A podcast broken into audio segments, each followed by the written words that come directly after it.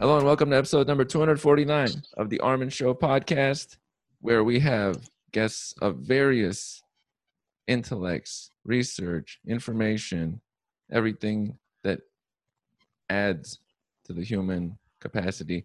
On this episode, we have Dr. Azra Raza, author of The First Cell, not sure if it shows up on the video, and The Human Cost of Pursuing Cancer to the Last. Welcome to the show. Thank you, Armen. This is a great thing. Now, you are a professor of medicine and director of the MDS Center at Columbia University in New York, myel- myelodysplastic syndrome. And you have been researching that and keeping a tissue repository from there from two years before I was born, which I found to be quite interesting.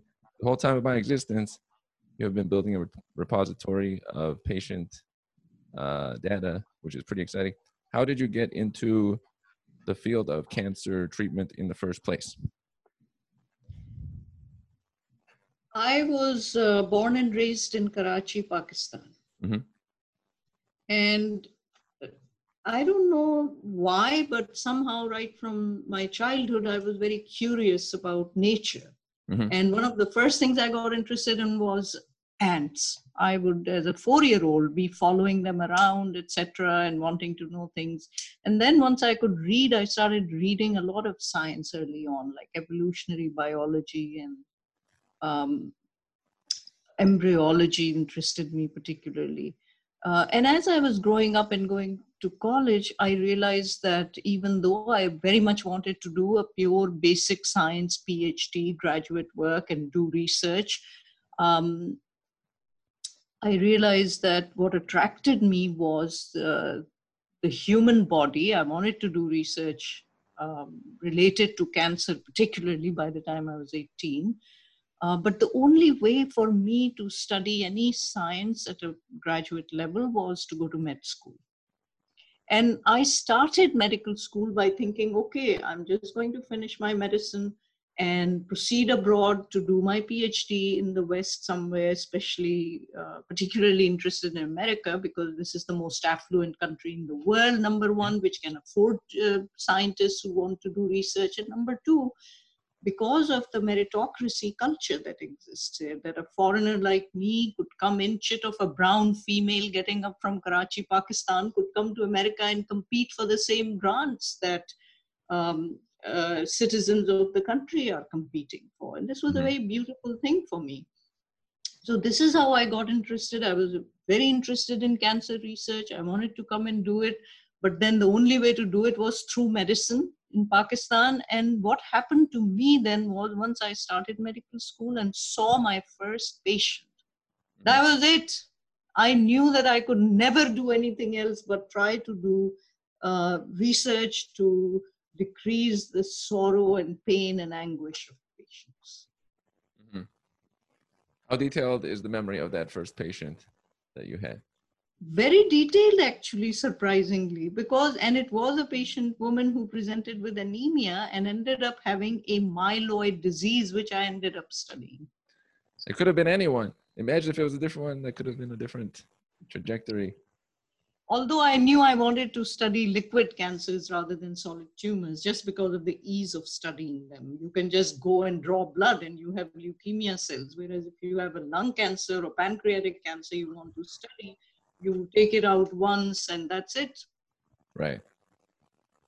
A completely separate category there. That's pretty cool. And then, so that led into how how soon after you started, by the way, connected to, to that initial patient, did you start collecting a repository of tissues from which now has more than 50,000 samples from patients in this with this condition. How soon after that did you start that? I landed in America right after graduating from med school in 1977. And before I could even do my residency, there was, there was a six month gap. I landed in January. My residency wasn't going to start till July 1st, but I was not someone who could sit at home and twiddle my thumbs. So I basically started uh, begging everyone to allow me to, to do something. And my sister, who was at Roswell Park Cancer Institute, uh, she had been through um, their pediatric oncology wards, asked her boss, her chief, uh, whether her younger sister could also come and work there. And he told her if she's half as good as you, she can come. And that's how I started uh, six months before I started my residency. I started working at Roswell Park. So from 1977 onwards, I was already studying acute myeloid leukemia and treating patients. But at that time, I was learning the science part, learning how to do various uh, technologies, uh, becoming at home with them. Did my residency fellowship, came back to Roswell Park Cancer Institute as a full time person in Buffalo, New York. And I started studying acute myeloid leukemia most seriously by 1980 by 1984, it was clear to me that this disease is so complicated, acute myeloid leukemia. In my lifetime, we will not be able to find a cure. And so that's when I decided the best way to do deal with this situation is try to catch it early and intercept before it becomes this end stage monstrosity, which is completely uncontrollable. And so there are patients who have a period of a of what we call pre-leukemic syndrome. They're called myelodysplastic syndromes. And that's where I focused my attention in 1984 on studying the pre-leukemia and follow these patients through the natural history of the disease as they develop acute myeloid leukemia. So from 1977, when I landed here to 1984, when I first started to save samples on my patients. Why? Because had I gone to school in this country, at that point, I would have tried to make a mouse model.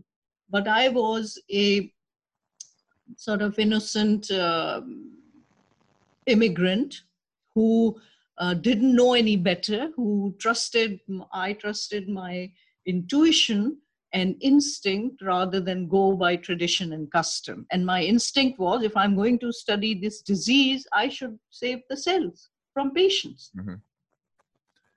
One thing, just to cut in there, you mentioned mouse models. In part of the book, you said how they're, they're not useful for studying cancer treatment, but they've been done because there's so much investment for a long time in mouse models and it's been thought to be useful uh, how unuseful are they for cancer treatment? And are there other things like mouse research that are currently done that are not useful in 2020 but are just lagging from things like in 1995?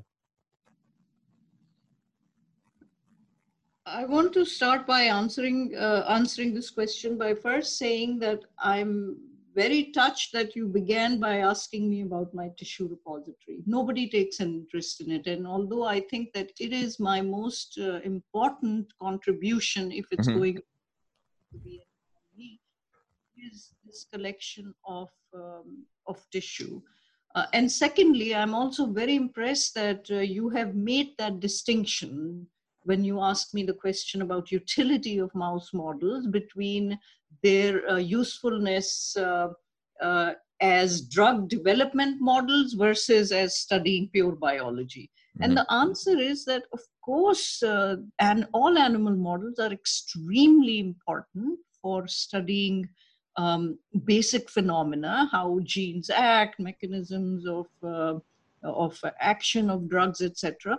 But they're not very good in one area, which is we cannot create an artificial tumor in an animal by killing its own immune system and then treating it with some drugs in the animal and seeing a response and then having any confidence that this same exact scenario can now be transported and extrapolated to humans that's where they're useless mm-hmm. that makes sense now i got to go back to that uh, tissue repository. The, fir- the main thing that came to my mind is what are what value has it brought to you along the way and to today to have the repository?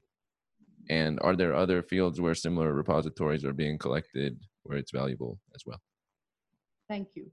Uh, answer to this question is that uh, look what's what are how are we trying to treat cancer we have constantly been trying to treat cancer by understanding the, under, the underlying biology that is driving the malignant phenotype. And uh, to study that, we have used uh, mainly mouse models. And uh, to treat that, we have again used animal models. Uh, it's not like we haven't tried to study human samples, with very difficult. Technologies were evolving. And eventually, we did have the whole entire human genome sequence. That was about 20 years ago. And since then, we have sequenced, uh, large groups have sequenced a number of, uh, uh, of tumors, but so far none have resulted really in any dramatic development of uh, new therapies because we are still depending upon using the surgery, chemotherapy, radiation therapy, what I lovingly call the um, and that's so where are after hundreds of billions of dollars where are all the new drugs that were promised? And when you ask me what is the utility of the tissue repository i want to point to you this uh, a paper that was published in uh, nature along with this is the editorial and they were uh, accompanying this were six major scientific publications. What did they show? Um, you know, Armen, the way we have looked at uh, the genome of tumors is that we go in and sequence all the the uh, the DNA that constitutes the genes, but that DNA only makes up two percent of the whole DNA. So 98% of the DNA we never sequence. We only sequence the genes, mm-hmm. the the exons, which together is called the exome. So we mostly perform exome, exome sequencing. Right. For the first time, Introns. 750 institutions across the world uh, from four continents studied 2,600 tumor samples from 38 different cancers for whole genome sequencing.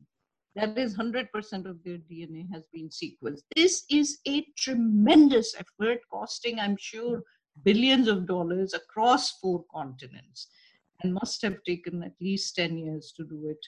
Um, their conclusion after all this is they found very important things. For example, 95% of cancers ended up showing mutations in their uh, somewhere in the genes. Number two, they were four to five what we call driver mutations, which are driving the, the main malignant um, phenotype. Um, but most important, their conclusion is here. The future of cancer genomics lies in the clinic.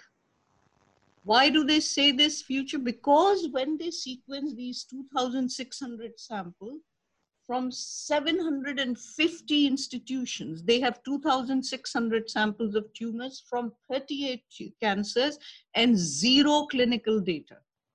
Oh. Compare this now to my tissue repository, where I have thousands of patients from the same disease, oh. not 38 cancers, same disease, thousands of samples with every bit of clinical, morphologic, pathologic, genetic, all kinds of information available on them. Patients studied serially. So let's say I have 5,000 unique patients. Not a single cell has come from a different uh, physician or oncologist. I have taken care of every one of these patients. Most of these bone marrows I have performed on my own. Uh, myself, I still do them. Yesterday, um, I did several bone marrows in my clinic, gone to the tissue repository. So think about the fact that all these institutions together could produce 2,600 samples from 38 cancers, and I have a tissue repository which is so unique that it really holds potentially the uh, ability to shift the entire paradigm if it is studied properly by using the latest technology of genomics, proteomics, metabolomics, transcriptomics, and not just any one thing. If we apply all this seriously, study these samples seriously, we will have incredible answers. I like this concept. When I think of what you're describing there, the 50,000 samples or more with your temporal understanding of it and it's in the clinic that's depth. And then i've noticed in life you can take anything of high depth and then transfer it across width. Whereas when some things have a lot of width and they're lightly touching many different things like the example you're providing it can't translate for you can only translate as far as the depth of something goes which you're describing of your repository. What is one way you would like it to be used So the exciting thing right now is that um, there is a, partner of mine who has agreed um, to uh, a huge com- sequencing company who have agreed to go ahead and do whole genome sequencing for the entire tissue repository. So imagine how exciting that is. But I, I am still committed that no single thing is going to help find the first cell or the earliest marker of cancer. What we need to do is, along with this whole genomic approach, I hope somebody else comes and says, Dr. Raza, we are ready to do all the proteomics with you from the blood and serum and bone marrow plasma, and let's do it and let's find what signature of various proteins uh, means the patient will die within a year with pre-leukemia or will live for 10 years with pre-leukemia. And this is how we work our way back and say, okay, why did some patients even get pre-leukemia?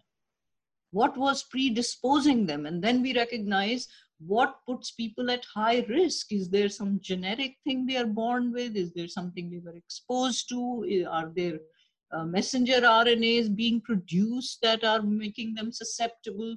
So, ideally, what I want to do now is find partners um, who want to invest and do this because they will make billions of dollars out of this. I work for Columbia University, everything belongs to Columbia University, but they can come help with the research, do the transcriptomics, just like someone is doing genomics with me. If other people want to do these things, then I am very confident that within two years, we will have biomarkers that can pick very early signs of this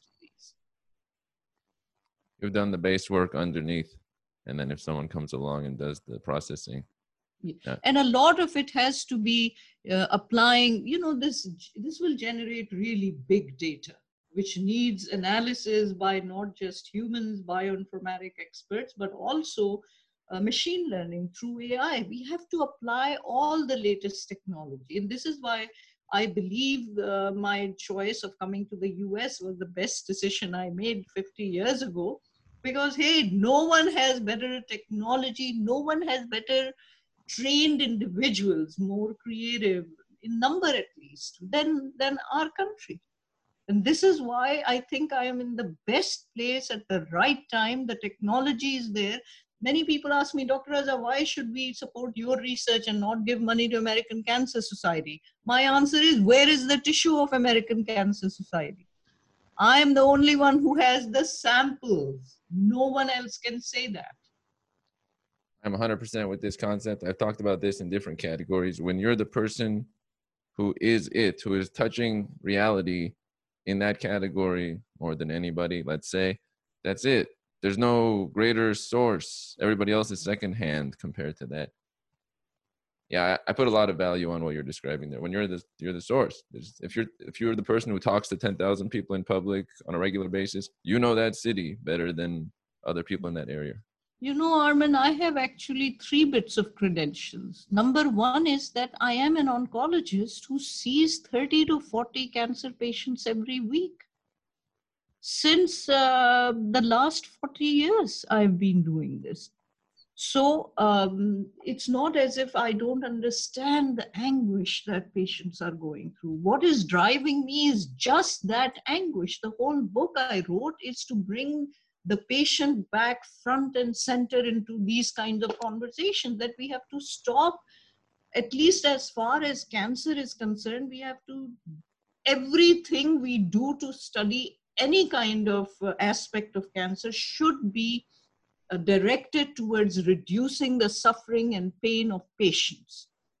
Knowledge for knowledge's sake is great, but here we have a serious issue about patients. So, number one, I'm an oncologist. Number two, I've had a well funded basic research lab all these years. I have some of the smartest scientists working with me and we have uh, we publish constantly in the highest profile journals but is that what i really need? Another paper in nature or new england journal of medicine? For god's sake no i have hundreds of papers and publications all over. I'm not trying to be modest but just trying to bring this back to reality that what matters is not yet another publication but rather why am I still treating my acute leukemia patients with the same two drugs combination called seven and three, seven days of one, three days of another, today in 2020 that I was using in 1977. So that's the second thing. I'm an oncologist, I'm a researcher, and my third um, at uh, third uh, distinction rather is that I'm a cancer widow. Yeah. So I have experienced this scourge from both sides of the bed as a caregiver and as somebody who is treating the disease. Right. A lot of passion has been imparted on you and then through you on what you have done for multiple decades. What is the biggest pushback you have towards this goal? Is it finding the right people? Is it the societal or uh, medical field response? What's the biggest pushback? I have to say that I've not experienced any pushback as such, but mm-hmm. the culture is uh, has evolved in our uh, field, which has uh, as you know, this uh, kind of spiraling down effect where they keep becoming more and more reductionist. So, if you think about what causes cancer, it's something hereditary, it's something in the environment. Is it a pathogen, some kind of infectious organ? Uh, 90% of the time, almost, it's idiopathic. We have no idea what it's about. Uh, but if, uh, if uh, scientists combine all of these things, um, all these causes, they bring it to the reductionist level where they say, look, whatever the cause, whether it's environment or a pathogen or a familial cancer, in the end, something is wrong with the genes that are inside the cell and are malfunctioning and forcing the cell to misbehave. So let's look at the genes. Then the question came up is it one gene that's wrong? Wow, that would be great. One gene one cancer, one magic bullet, cured, boom. Or is it many genes? So we studied genes and we found that for a couple of cancers, indeed, it was one gene uh, chronic myelocytic leukemia, acute promyelocytic uh, leukemia. And these two diseases are now cured. They were deadly when I was in training, and today they're curable with just pills. And so, yes, that worked, but unfortunately, for all other cancers, it turned out that there were hundreds of genes that are mutated. And now this uh, this particular study shows at least four to five driver genes in every cancer. So should we now try to make a map of these genes? And so scientists have been proceeding very methodically, doing all these things over the last four decades and we have made tremendous advances. They have made tremendous advances. Um, so I haven't felt any particular pushback, but I feel like too much focus by basic scientists on a reductionist approach, which despite now two decades of experience showing, especially since the human genome has been sequenced, that it's not as simple as we imagined it to be. And so, my biggest problem is that people are not taking the blinders off their eyes to see we are trying to solve too complicated a problem. Yes, we may be able to figure out every signaling pathway and every gene that's affected in every cancer, but that will take another thousand years. And we don't have time to wait for that. So, I'm saying that let's see the problem for what it is. It is very complicated and it's a moving target. Why do I say that? Because as one cancer divides into two, uh, one cancer cell divides into two, it picks up new mutations because of just DNA copying errors. With each subsequent generation, there are two new cancers now, then four new cancers within the same tumor. And these studies show exactly that huge heterogeneity from patient to patient, cancer to cancer, clone to clone within the same tumor. So this kind of a complicated problem cannot be solved by a reductionist approach. The only way, the only thing which works is all the treatments we use, if we use them early enough, they work. Like if stage one, if cancer is diagnosed at stage one, let's say breast cancer, 100% cure. But if it's diagnosed stage four, 10% cure. The same treatment. So what I'm saying is if we go before one's stage one even, we'll be um, we will not be visiting these draconian measures on our patients of beating them on the head with chemotherapy or slashing their bodies off. Mm-hmm. I've noticed this about the reductionist approach. It can be taken too far. I kind of do things in a reductionist way, but if you go too far, now you just you've exited the field that you're looking at. You can reduce things down to an atom, down to a down to the sun or entropy or something far away from humans, but it doesn't always assist. And connecting back, actually, if the average person looks at the first cell, do they think to themselves that cancer starts from one single cell that went awry? Is that the way for them to think about it? It start from yes, one exactly. cell? Yeah. In a way, Armen, even I'm using a very reductionist approach, going down to the very first cell and its footprint. So that's reductionist yeah. too. But uh, to me, that's a more realistic reductionist approach rather than, and I may turn out to be wrong, but I know that the only strategy that has shown to work is early detection. I'm trying to imagine a future uh, where we can cure cancer without having all these uh, these chemo and radiation therapies and surgical approaches because they're not easy to tolerate. Yes, we can cure acute myeloid leukemia, the deadly disease I've been studying with a bone marrow transplant, but you know how draconian that is for patients. Those who, I mean, half of them don't even survive it. There's 50% survival with acute myeloid leukemia, with transplant even. So I'm saying, okay, right now, this is all we can do. If I have acute myeloid leukemia today, I will take all of those things that I am criticizing right now. Mm-hmm. But I'm trying to imagine a better future for future patients. And where will that be? That begins exactly with what you said. Cancer starts with one cell.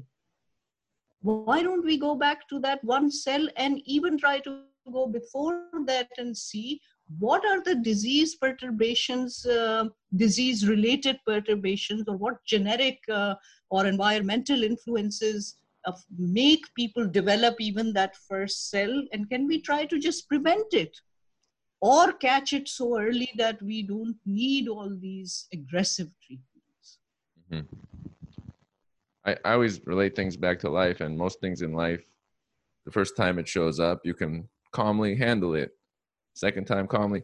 At a certain point, you can't calmly handle it or it affected your body or your routine. And now you have to like deal with two things. Then three and then at some point it's out of your hands and some people just accept it. Or one thing that comes to mind also, you brought this up in the book, punctuated equilibrium from Stephen Jay Gould. I always think about life like that. There's thing and then suddenly a change and then you adapt to the change. How much is punctuated equilibrium a part of how cancer develops? That's a good way of thinking of it, actually. You're right. Because uh, we are very much uh, uh uh, suffer from the herd instinct, which means that something becomes popular, everybody and their grandmother is me too, me too, me too. We'll all try to do the same thing. So let's say in the 80s, it was oncogenes. Everyone was studying oncogenes. Then in the 90s, it's more like uh, angiogenesis, new blood vessel formation. Everyone's trying to choke off blood supply to tumors and, uh, and starve them to death.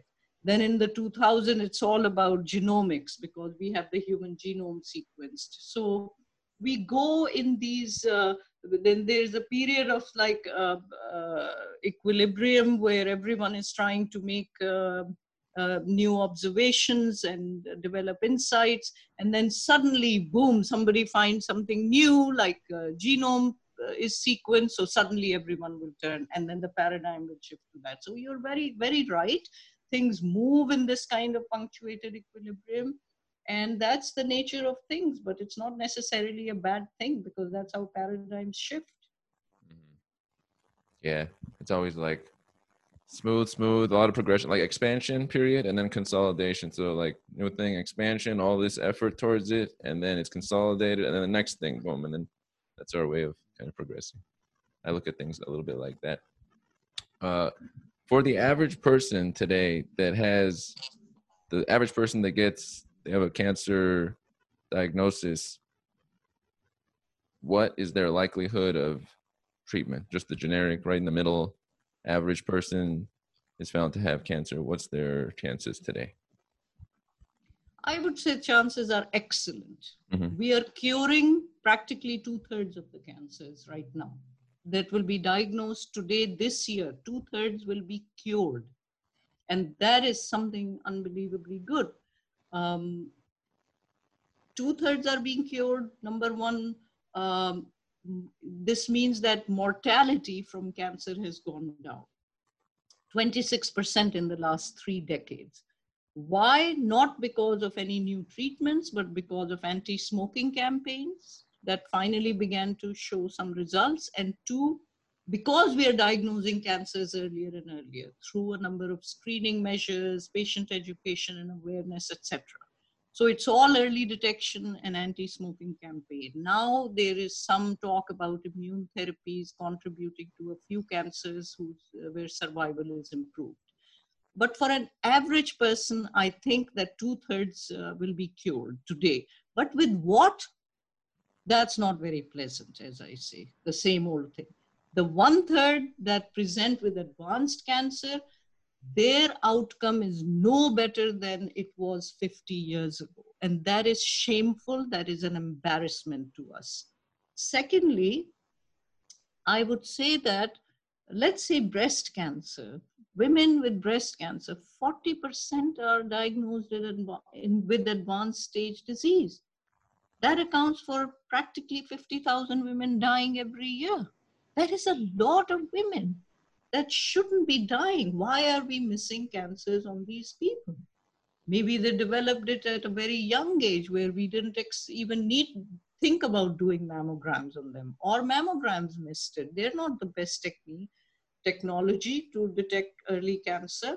A lot of people point this out to me and say, well, we have tried screening measures. PSA led to many overdiagnosed, overtreated uh, men, and uh, mammograms missed a lot of aggressive tumors, and um, many women lost their breasts because uh, even non aggressive tumors were removed.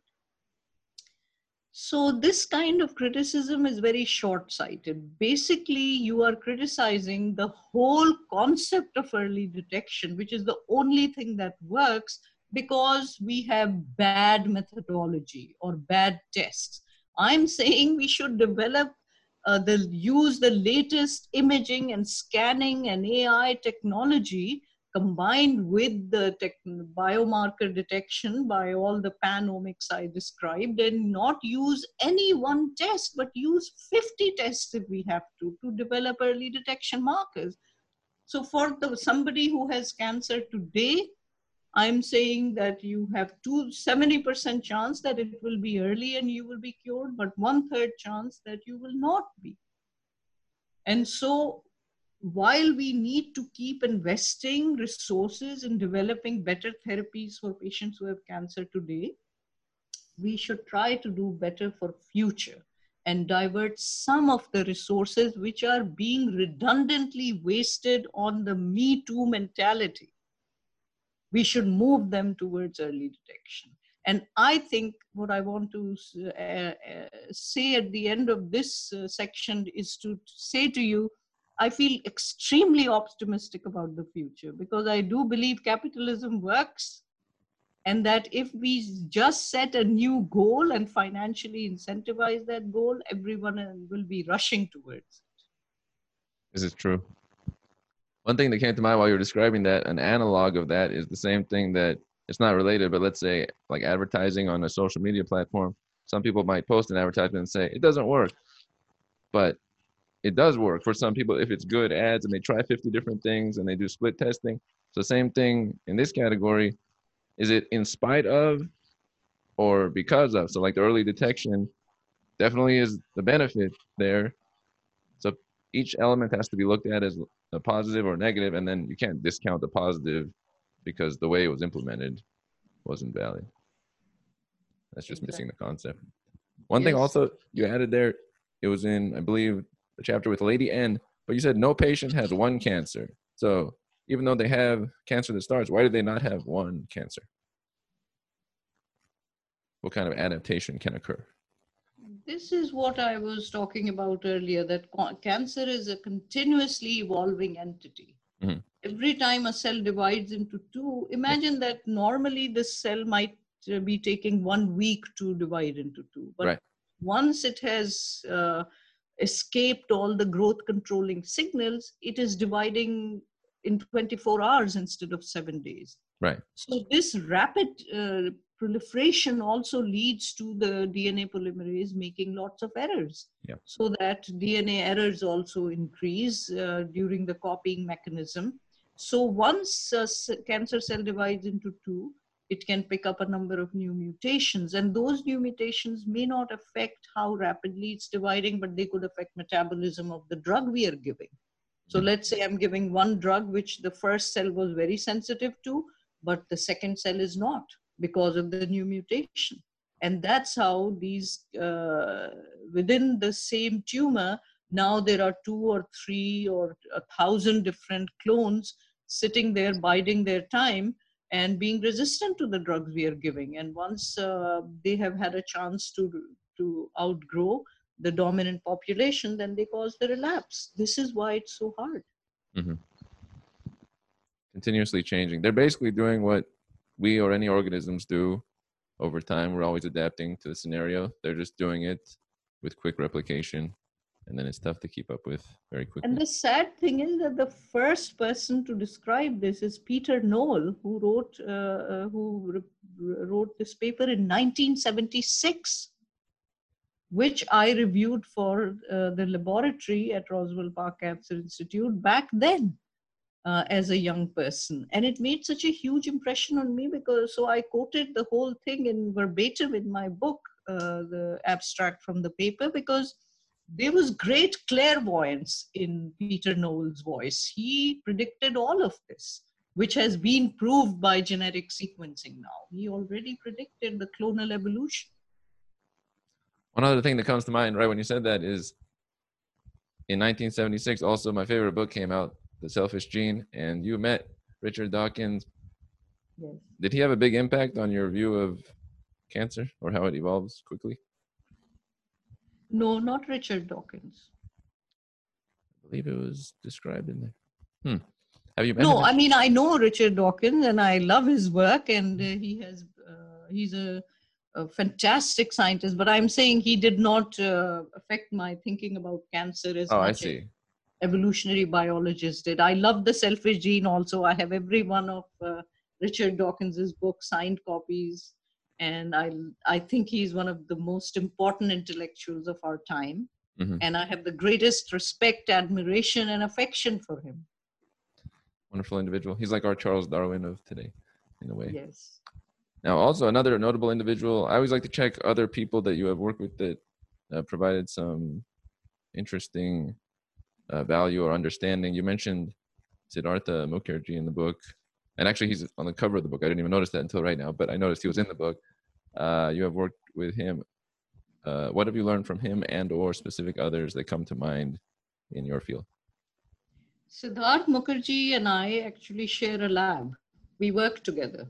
Mhm. And he is uh, someone whose uh, intellect and whose writing abilities, whose uh, creative spirit I uh, greatly admire. In fact, in my opinion, he is the best science writer ever. Sorry. uh, to Oh, Thomas. fine. I think Sid Mukherjee is um, a phenomenon that burst onto the stage at a young age, uh, 10, 11 years ago now, and uh, has reached the stratosphere of fame as he should have because of his thoughtful and uh, extremely intelligent analysis of uh, the cancer paradigm. No one can write like him, no one has a grasp of history like him, and no one can, can put together and synthesize a story like he does. So, what I've learned from Sid in terms of uh, science is uh, many people just take him as a historian, but let me tell you, he's one of the most original thinkers we have in cancer today. And he is coming up with new cell therapies that are totally dramatic. Um, but one of the things he showed earlier on is that um, if you tinker with the microenvironment uh, in which the cells are growing, you just change let's say you delete a gene from, of interest from the microenvironment cells and and then the cells which are living in that microenvironment change their behavior and can become malignant and develop a leukemia phenotype. So talk is cheap. A lot of us had been saying that the seed is affected by the soil but siddharth mukherjee is one of the first people to actually show that very clearly uh, by deleting a gene and showing Mm. So what I've learned from Sid is so many things, not just learned, but I continuously learn from him because we are in touch every day, of course, hmm as we work together. He did a good job of making the title of his book, "The Emperor of All Maladies." It makes it like a like a battle, and there's like a hierarchy, and this is the one, which it is actually, but it translates to a larger demographic that think of things in that way versus just looking at some sort of chart. It's more Yeah, and you know he is a big supporter of my thinking, my ideas. Uh, the big, the first cell. He's a big supporter of the book, and in fact, the first uh, uh, official function that I had for the book reading uh, back in October of last year, one of the first things Sid Mukherjee was said was, "So Azra, you've written a book saying the emperor has no clothes." pretty good. Makes sense. yes, It's true. Uh, somebody else has called me the whistleblower of cancer. Also.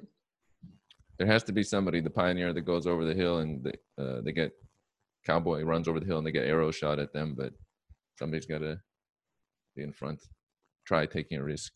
I value it a lot. Taking a risk is very valuable.